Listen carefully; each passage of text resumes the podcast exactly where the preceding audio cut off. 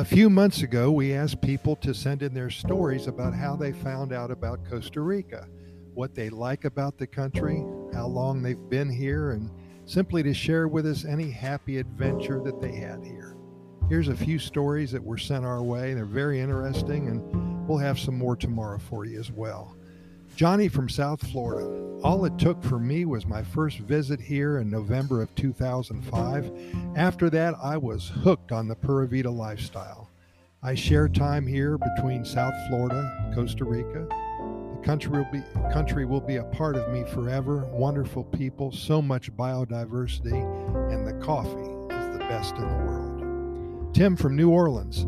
We started coming here on vacation around two thousand nine, and I love deep sea fishing. Such freedom to be out in a forty-foot boat with nature surrounding every inch of you, good friends, and of course a few beers. The people here are fantastic. Costa Rica is my home now, and I will never move back to the U S A. I'm a lifer here in the land of Pura Vida, and I'm catching a lot of fish.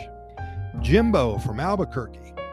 I first visited Costa Rica in two thousand nine, and wow, what a change it was from the U S A. The people here are so friendly. The healthcare system is amazing, and since I'm eighty-two, I am scheduled to get a new set of choppers installed. I am excited to get up every day to start a new adventure here in Costa Rica. I feel like I'm twenty-one again. Pura Vida forever for me. Cheryl from Chicago. In two thousand sixteen, I left my job in downtown Chicago. It was a wonderful experience while it lasted, but I was going a little crazy. So much traffic, stress every day off the charts, timelines and deadlines and spreadsheets and nothing to look forward to. Now I work online and I set my own hours. I am free to do whatever I want, whenever I want to. And the Pura Vida lifestyle is growing inside of me. I will never leave. Damon from Toledo, Ohio. I came to Costa Rica in two thousand fifteen with my parents for a dream vacation that we saved up for. We had a wonderful time here and found out that we could have a wonderful life here. Although we are not here all the time, we did buy a place up in the mountains just east of San Isidro. We rented out six months and stay here the other six. I work online so I can still make a living, and my parents are retired. Such a great life. So glad we found Costa Rica. Jeff from way up there in western Montana. I wanted to learn more about Costa Rica, so in two thousand eight I hopped on a plane and landed in San Jose. I didn't know anybody, didn't know any Spanish, still here after fourteen years or so.